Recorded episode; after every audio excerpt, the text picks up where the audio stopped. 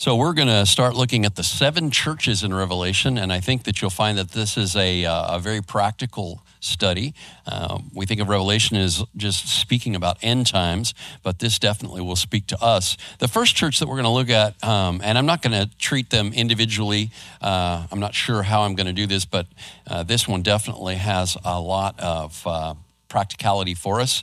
Uh, but the first church that we're going to look at is Ephesus, and it. Uh, as I was looking at this uh, at this church and the major issue with it, uh, I was reminded of a uh, a little. Uh, meme that I was watching recently, and you may have seen this online. Have you seen the the little video where the the the parents bring their toddler to the grandparents' house? And grandma is right out there in front. Right now, this happened multiple times, okay? Grandma's right out there in front. She kneels down, and the little toddler does what? Goes running right by grandma and jumps up into grandpa's arms, right? And it's like multiple times. And you know, the, the grandmas are like, ah, you know, what's the deal here, man? Okay. I, these kids are just, you know, so brutally honest. And so it raises this question about what your greatest love is, what your first love is. So, kids, you can kind of answer this in your mind because I don't want you to uh, make one of your parents feel sad or something. but uh, and and maybe you're you know you're going to be uh, very balanced and and say you know the same. But you know who do you love the most? So for most kids, your first love is probably your mom. You love your dad, but your first love is likely your mom. Now that's not necessarily the case. Now all the parents are out there like, "What are you doing? You want to split my kids or something?" I want you to look at this idea of your first love, your greatest love, your highest priority, right?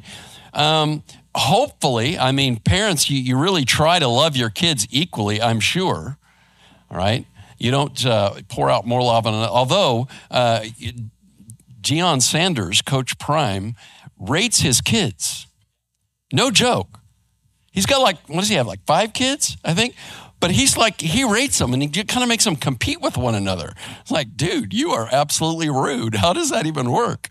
But see, the reality is, whether you want to admit it or not, you are likely inclined toward someone as your first love, right? Now, if you're a believer in Jesus, who should your first love be? It should be Jesus. It's absolute. Okay? So, as we look at this church in Ephesus, um, we're going to see that Jesus rebukes the church because he was no longer their first love. Now, let's take a look at this. Um, so, in the interest of uh, spending less time today, I'm just going to focus on this one church. But I sent those of you all that are on Flocknote, and if you're not there, type, get your browser on your device and type Flocknote like a flock of sheep, note, one word, Flocknote, dot lifewell.com. It'll take you there. If your number is already in there, you create a little login and then it'll when you enter your your phone number to be texted unless you enter a different number, then it should put you right where you should be. And then you'll see all of these groups that you can check or uncheck that you want to belong to. Okay? But if you are in Flocknote, uh, I sent uh, a uh, a link this morning, if you will, to our website, and I let you know that I put a Book of Revelation page on our website. Now, the only thing that's there right now is uh, this grid that I created concerning the seven churches, which, ladies, I didn't say anything about this, but you'll see uh, a picture of that uh, in the in the bin there. Um, it's more detail than I'm going to present this morning, but it's an opportunity for you to dig just a little bit deeper and to uh, you know maybe get yourself somewhat of an overview of these seven churches uh, that are there. But I sent you that link. If you click the Book of Revelation page, you'll see there are there are graphics that are there, but you can also yeah, it looks like that. That's the, the first uh, five. One, two, three, four, five. And then uh, the second, there's the other two. Okay. So that's what it looks like. And you can download the PDF of that as well. So uh, that's if you're interested in that level of detail. But you'll see, go ahead and just leave that up there, that there's a form to these little letters, these little messages that are written, Jesus speaks the message to John. John writes the message down. John sends the message to the pastor teacher, the main pastor of that church, who relates it to, reads it to the church. That's kind of how that goes. But th- these words are directly from the Lord Jesus. So there's always um, there is a, a, an identity or image of Christ that He presents Himself as to that church. Then He recognizes them for something. He some of them He rebukes. You can see Philadelphia right here. There's no rebuke. He warns or commands them he commends them, and then he presents promises to them. All right? So, with that in mind, let's take a look at this first one. Uh, this is uh, uh, Revelation 2 1 through 7 to the church at Ephesus. To the angel of the church in Ephesus, write The one who holds the seven stars in his right hand, the one who walks among the seven golden lampstands, says this I know your deeds and your labor and perseverance, and that you cannot tolerate evil people. And you have put those who call themselves apostles to the test, and they are not, and you found them to be false. And you have perseverance and have endured on my account, uh, excuse me, endured on account of my name, and have not become weary. Wow he shows a tremendous amount of recognition to this church, doesn't he? Look at all of these things that they're doing. But one little sentence I have this against you, that you have left your first love. Therefore, remember from where you have fallen and repent and do the deeds you did at first, or else I'm coming to you and I will remove your lampstand from its place unless you repent. But you have this that you hate the deeds of the Nicolaitans, which I also hate. The one who has an ear, let him hear what the Spirit says to the churches. To the one who overcomes, I will grant to eat from the tree of life, which is in the paradise of God. So when he says to the angel of the church in Ephesus, this would be very strange if Jesus is telling John to write to an actual angelic being. What you need to understand is that the Greek word for angel is angelos. And angelos means messenger. So when you hear the word angel or you see the, the word in English angel, we normally think of an angelic being from heaven that is sent and usually is a messenger. Think about during Christmas, right? What angel was sent to Mary to tell her she was going to bear Christ as her son? You remember his name? Gabriel. Was an actual angelic being named Gabriel. In fact, he was the same angel that appeared to Zechariah in the temple and told him that although he and his wife were too old to have children, they were indeed going to have a child. Well, Zechariah didn't believe him. He said, Well, how am I going to know this is going to happen? He says, I'm Gabriel. I stand in the presence of God. So because you didn't believe me, then you're not going to be able to speak. And so he wasn't able to speak until his son was actually born. And uh, then, when he confirmed that the child's name was to be John, and that's John the Baptist, by the way, then he could speak again. That's what we normally think of when we think of an angel right? But angelos just means a messenger. So right now, I'm being an angelos. I'm being a messenger to you. I'm relating a message from the scripture. I chose to focus on this one church and this message because I thought that that's what we needed to hear. I pray that that is, his, in fact, what the Lord wants you to hear. So I'm your messenger today. I'm trying to hear from the Lord and I'm trying to receive the scripture and I'm trying to deliver it to you. It's incumbent upon you. It's important for you to pay attention to the Holy Spirit as he teaches teaches you. Okay? So, um, again, the message from Christ is written by John to the main pastor teacher of each congregation. Let's look at Ephesus just very quickly. Um, it was an important city religiously, politically, and economically. Uh, until AD 14, it had been the uh, the the uh, the the capital of the province of Asia Minor. It hadn't been that for some time, but it was this is something I didn't realize. And I, you know, I taught Ephesians, all this stuff, but I just looked at this today, Craig. Um, it was actually the third largest city in the empire. It had like 250,000 people living in it. Now, that doesn't sound like a lot to us today. I mean, Garland has more people in it than that. But back then, that was a lot of people. So, you know, the city with the most people in the empire would be what? Rome okay? And I didn't look at number two, but I would bet it's Corinth. Yep, it, that was a big city. Um, but it was an important city, is what I'm trying to say. Paul, the Apostle Paul, started the church there. And he spent two years of continuous teaching and preaching there, and a total of three years ministering to Ephesus. And during that time, the gospel went all over Asia Minor. Um, as a matter of fact, uh, there is, ladies, in the in the bin there. I've been putting this map up for Pastor Craig about the third missionary journey, and if while I'm speaking here, you can put that up there, um, and then we can take a look at it. Yeah, there it is. So you see that big right in the middle, that big red where it says Asia. That's actually Asia Minor, and that's not what we consider Asia today right? But this is this uh, this province in the Roman Empire, right? Now, in that same bin, there's another graphic. It's white and it shows the seven churches uh, in that area. So this other graphic kind of zooms in and you can see the seven churches there. So here's Ephesus down here in the lower left hand corner. Here's the Isle of Patmos, shows you how far out it is. That's where John was receiving revelation. And you can see that these seven churches are kind of in a circle. And if you recall last week when we saw the vision of Christ, when John saw the vision of Christ and related it to us, it says that Jesus was walking in the midst of these seven golden lampstands, each of which represents one of those seven churches. So here they all are in this circle with Ephesus down there on the coast. Okay. So you can kind of get that in your mind. Um, uh, Ephesus was also religiously very important because they claimed to have received uh, the, the image of Artemis, which fell from the sky. And they actually had one of the seven wonders of the ancient world there, which was the temple to Artemis, right? So now, Jesus says, the one who holds the seven stars in his right hand, the seven stars, we are told, are the angels of the seven churches, okay?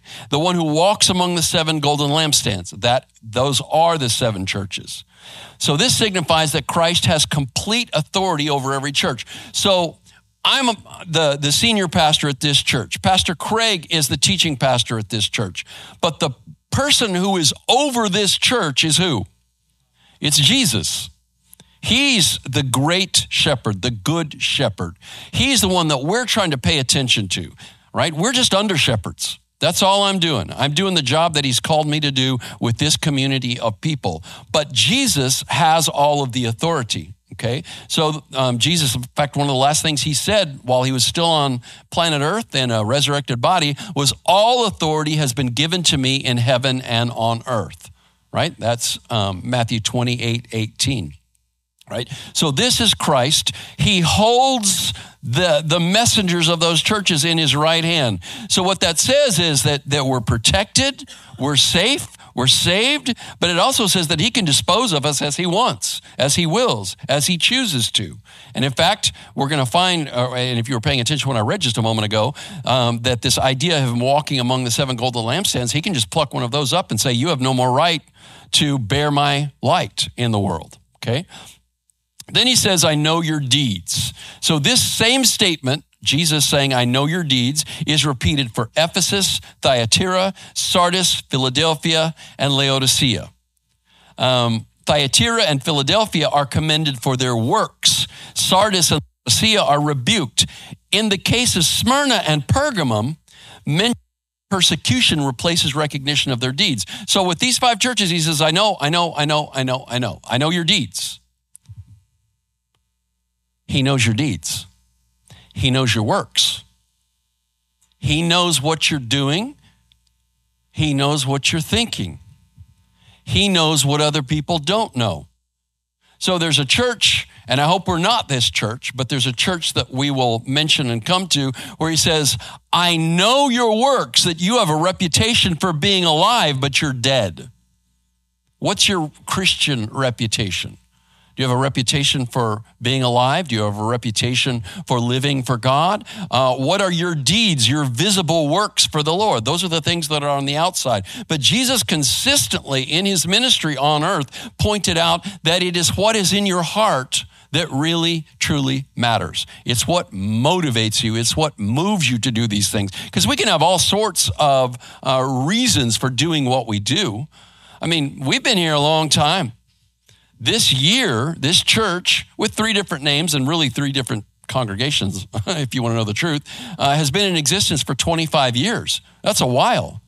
We've been doing things for a long time. So, those of us that have been here for a long time, we can just get in the groove, in the habit, and just kind of go with it, right? These are our people, right? These are our friends, these are our family. So, we're just kind of here. We're just kind of going with it. But motive matters. That's what the Lord taught us throughout his ministry on earth. And really, that's what he's saying here, okay?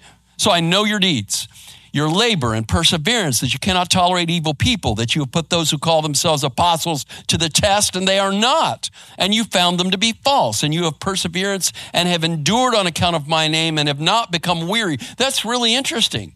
They're still, this is an energetic church. They're moving forward, right? They have good theology, they have good doctrine, uh, they do apologetics.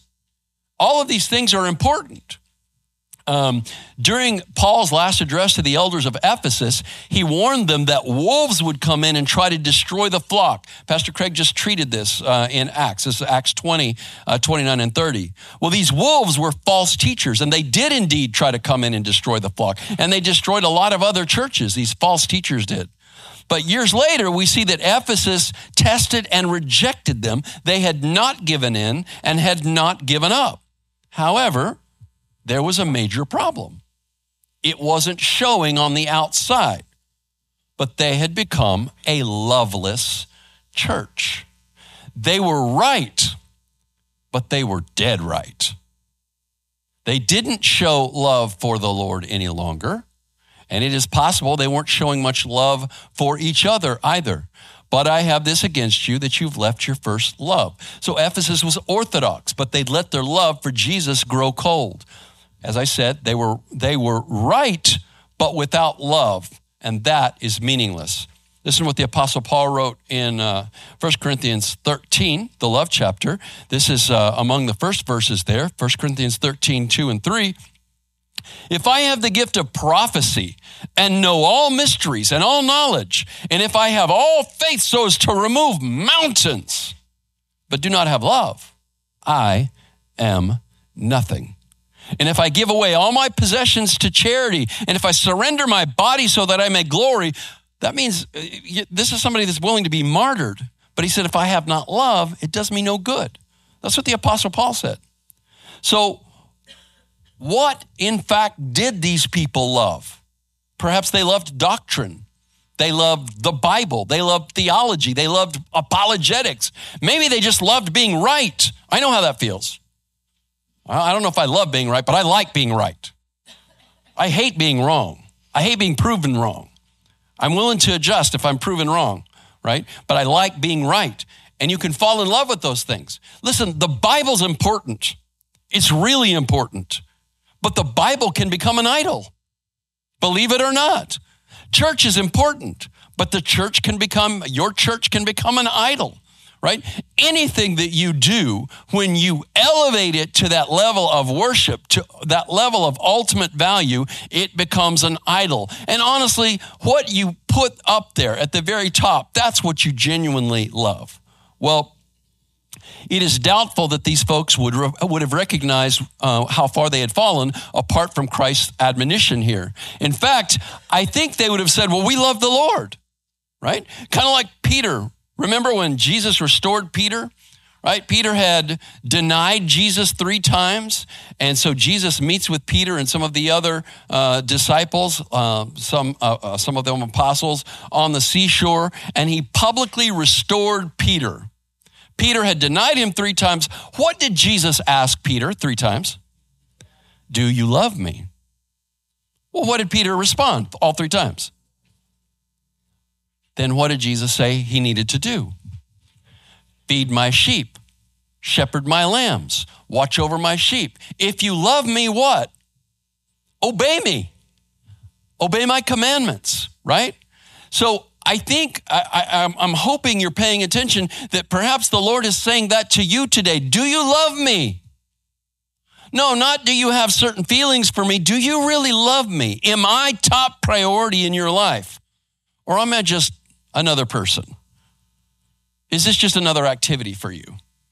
Or, yeah, so, you know, during the pandemic, we discovered that church is not what? Yeah, they were just saying church is not essential. You can stay home. You can go to the liquor store or the pot shop, but you can't go to church because church is not essential. And I think a lot of people just kind of took that and said, you know what? Church is really not essential. So they just don't go to church. Okay? I'll tune in occasionally, maybe sometimes, we'll see. Right? But once you get out of the habit of doing something, you tend to create a new habit, which is now I don't do that any longer. Right? Now you're here, you're here, and it's like 17 degrees outside. So I'm not trying to gripe at you and make you feel bad, but I am here to preach this word to you and ask you to evaluate who do you love? Who is your first love? Who is your greatest love, your highest priority, right? Or what is your greatest love or highest priority? So, in fact, I think the people at Ephesus might have said something like this We love our Lord, but it is not enough to just uh, think that they love the Lord. It's not enough to uh, love the Lord like other loves, but we need to love Him first. All other loves are insignificant in comparison because one of Jesus' more difficult statements addresses this. Listen to this. This is Luke 14, 26 and 27. Jesus had a lot of people following him. He had a lot of people listening to him. They were enamored with him. They thought he was amazing. He was doing all these miracles, right? He was putting the Pharisees down who were always riding on them and, and making them feel bad. Jesus, when he was the most popular, said this If anyone comes to me and does not hate his own father, mother, wife, children, brothers, sisters, yes, and even his own life, he cannot be my disciple. Whoever does not carry his own cross and come after me cannot be my disciple. So Jesus is using what we call hyperbole here. Say hyperbole. That means you're, you're shooting way up here to make a point. He's not teaching you to, to hate your parents, kids, right? He's not teaching you to hate your kids, parents. He's not teaching you to hate your wife or hate your husband. What he's saying is, your greatest loves on earth, your husband, your wife, your kids, need to be treated contemptibly if they even come close to the love that you are to have for me. Um, his intent is not to get us to hate our families, but to ensure that we love him far above all, all else. So much so that any earthly love could be considered hate when compared to the far surpassing love we have for our Lord Jesus. It is only when you love Jesus supremely that all other loves become clean and right. Anything else is idolatry. Okay? If you want to have a healthy relationship with your parents, love Jesus first. If you want to have a healthy relationship with your wife, love Jesus first. If you want to have the right relationship with your husband, don't make him an idol. Love Jesus first. If there's somebody in your life that seeks for you or seeks to have you make them number one, you need to let them know in no uncertain terms Jesus is number one. Amen? Jesus is my first love. And if you and your partner, you and your spouse, you and your kids love Jesus, then you'll have a healthy, clean, right relationship to one another. And further, something I learned a long time ago uh, from some other preacher, I guess, uh, when you look at the relationship that you have with your spouse, consider a triangle, okay? An equilateral triangle. You and your spouse are at the bottom of the triangle. Jesus is at the top of the triangle, equilateral triangle. Okay? What happens when you and your spouse move closer to Jesus? You get closer to each other. What happens when you move further away from Jesus? You get further away from each other. It seems to be a contradiction, but the most intimate being in the universe is a trinity of persons. What does Trinity mean? Three persons absolutely unified. And the only way you and your spouse are ever going to be as close, as intimate as you can possibly be, is when Christ is in the middle of you and your spouse. And the two of you are bowing to him and loving him and putting him on the platform above yourselves, right? So, what you love above all else is what you, in fact, worship. You can desire or become obsessed with just about anything or anyone, at which point your desire replaces Christ as your greatest love. One danger in studying the book of Revelation is that you become obsessed with Bible prophecy. That could be a danger. And then you miss the point of the prophecy, which is Christ. Um, in fact, Revelation itself says in Revelation 19:10, an angel speaks to John and says, "The testimony of Jesus is the spirit of prophecy." This is all about Jesus. So once again, what or who is your first love? If it's not Jesus, then a radical reorientation of your priorities is necessary. And how beautiful we are that in a place we are, that it is only the second Sunday of the new year, and you can start with new priorities today.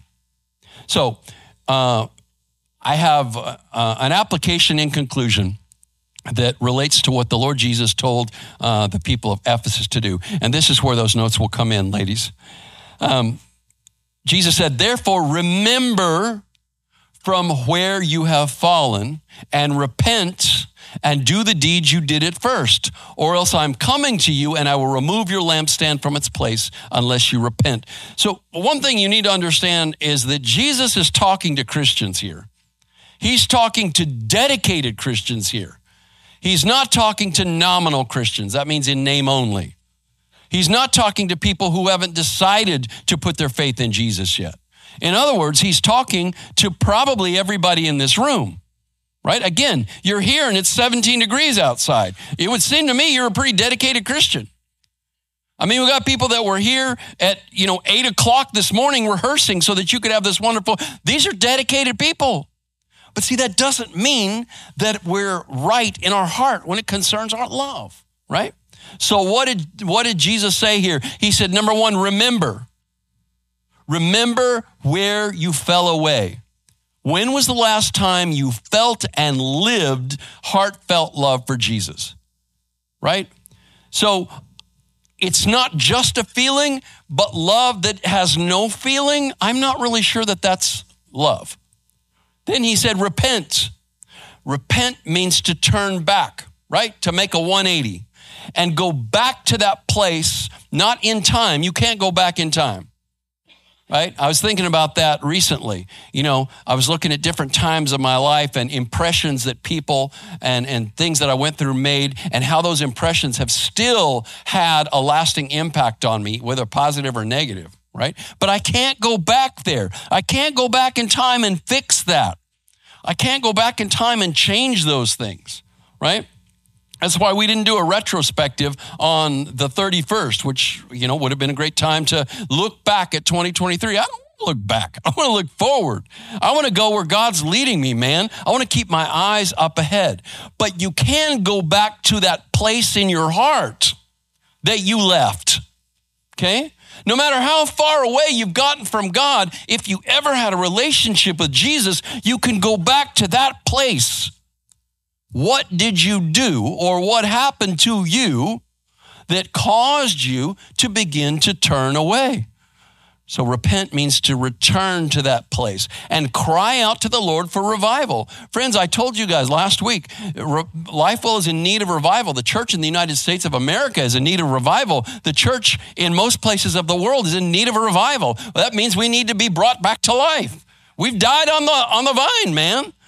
All right? That's, uh, you know, Wednesday's teaching from uh, John's Gospel, right? Jesus said, If you abide in me and my word abides in you, then ask whatever you will and it will be done for you. But he said, If you don't abide in me, then you're going to be like a, uh, a branch that will be cut off and it will dry out and they'll bundle them up and they'll throw them into the fire, right? So if you abide in him and he abides in you, then anything is possible for you. So remember, repent, and then renew your commitment to Jesus. You can do that today. Now, I'm not going to make an emotional appeal and have you come running down the aisle and expect you to bawl your eyes out here at the, at the altar. But man, if you were paying attention to what I said on the 31st coming out of Joel, if you read Joel chapter 2, the thing that caused God to draw back and not let those locusts utterly destroy Israel's crops is the people repented. They tore their garments. They fasted. They cried out to the Lord. And it may be that you've just got some junk in your life and you really need to look hard at that and say, Lord, I want this out. This is replacing you as a love for my life. This obsession that I have, this addiction that I have, this desire, this overwhelming desire that I have is replacing you. It needs to be dethroned. It needs to be put on the altar and let the Lord incinerate, incinerate it with his holy fire. Repent, renew, um, and then receive. Receive Jesus' love for you. This isn't just about you striving to get it right. Jesus said, Love one another even as what? I have loved you. You've got to receive his love if you're going to be able to love. And you may be in a loveless place right now. You may feel overwhelmed and underappreciated. And you need to let the Lord wrap his arm around you, man. You need to let him draw you close and say, whisper in your ear, I love you. I love you. Do you love me? And that's all he wants back. He wants your love in return. And then restore your life to a place of consistent obedience to Christ's command to love. Love is a choice, it is a commitment. Love results in action. Once again, Jesus said, This is my commandment that you love one another just as I have loved you. What is the ultimatum? This isn't optional. Hey, guys, man, I love you. Can, can you just love me back? Hey, I'm Jesus. I, I, I died on the cross for you. Do you love me? I love you. This is not an option. This is not emotional. There's an ultimatum here. What's the ultimatum? He says, you will be, I will remove you. I will remove, I will remove you from your right to bear the light. Our church's ministry, Lifewell Church's ministry, can be taken away. Your privilege of ministering can be removed. Maybe you're weary, you're burned out, you're doubting. I mean, the Ephesians weren't, but you might be. But I assure you, when the Lord removes your right to serve, you're going to also fall away from faith into a pit of despair. I got to tell you something. If the Lord had not continued to use me throughout the years in this church, I think my faith would be pretty miserable, right?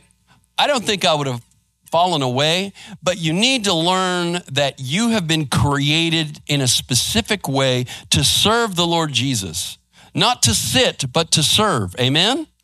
And when you exercise that gift, then you will find that although it's exhausting sometimes, although you may feel underappreciated, it is what keeps you going. When you just become selfish, you turn to yourself, you do your own thing, you spend your own time on Sunday or whenever, then you're going to find that you just fall away from faith. And eventually, you're going to look back and say, you know what? I don't even know that I need that anymore.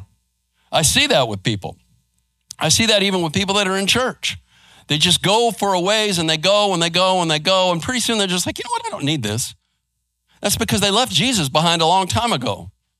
They're just going on fumes, man. You know, your, your car will go for a while on fumes. But eventually, when you're out of gas, you're out of gas and you're just going to stop. Right? And then you're just going to be dead in the water. So that's his rebuke that you'll be removed. And I don't ever want to get to that place. Right? And then he, he ends his, his talk with the, the, the Ephesians by telling them that uh, he, they, he appreciates that they hate the deeds of the Nicolaitans. We don't know what that is. It was a heretical group. That's all we know. Everything else is speculation. There's a lot of heresy going around today. There's a lot of unbiblical a lot of many unbiblical viewpoints concerning Jesus today. And you need to run away from those as fast as you can. The Lord appreciates it when you have a pure faith. And then he finally he concludes, "The one who has an ear let him hear what the Spirit says to the churches." Jesus said that plenty of times during his earthly ministry. If you have ears to hear, then listen, then hear. And it means basically if you can hear me, listen. Pay attention to what I'm telling you, Jesus is saying. So listen while you still have the ability. The more of God's word you hear but fail to heed, the less you're going to be able to hear in the future. In the end, spiritual leakage will leave you without any faith or truth. What did Jesus say in Luke 8 18? He said, Take care how you listen. For whoever has to him, more shall be given. That's revelation. That's a word from God. If you're receiving the word, God will give you more, right? But whoever does not have, even what he thinks he has, shall be taken away from him.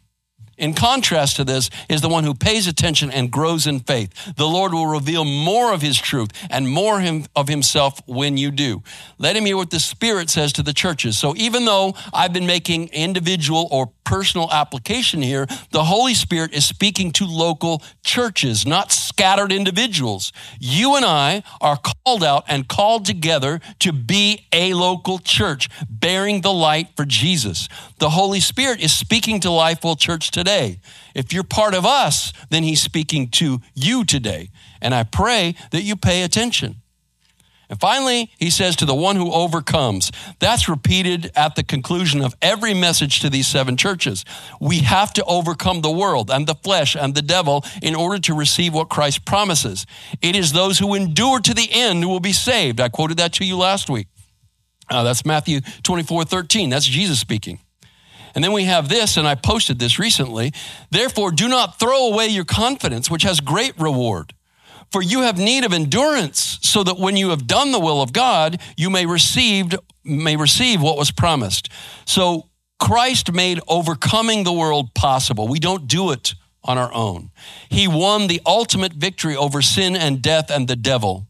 But in all these things, we what? We overwhelmingly conquer or overwhelmingly overcome through him, him who loved us. And we don't do this alone.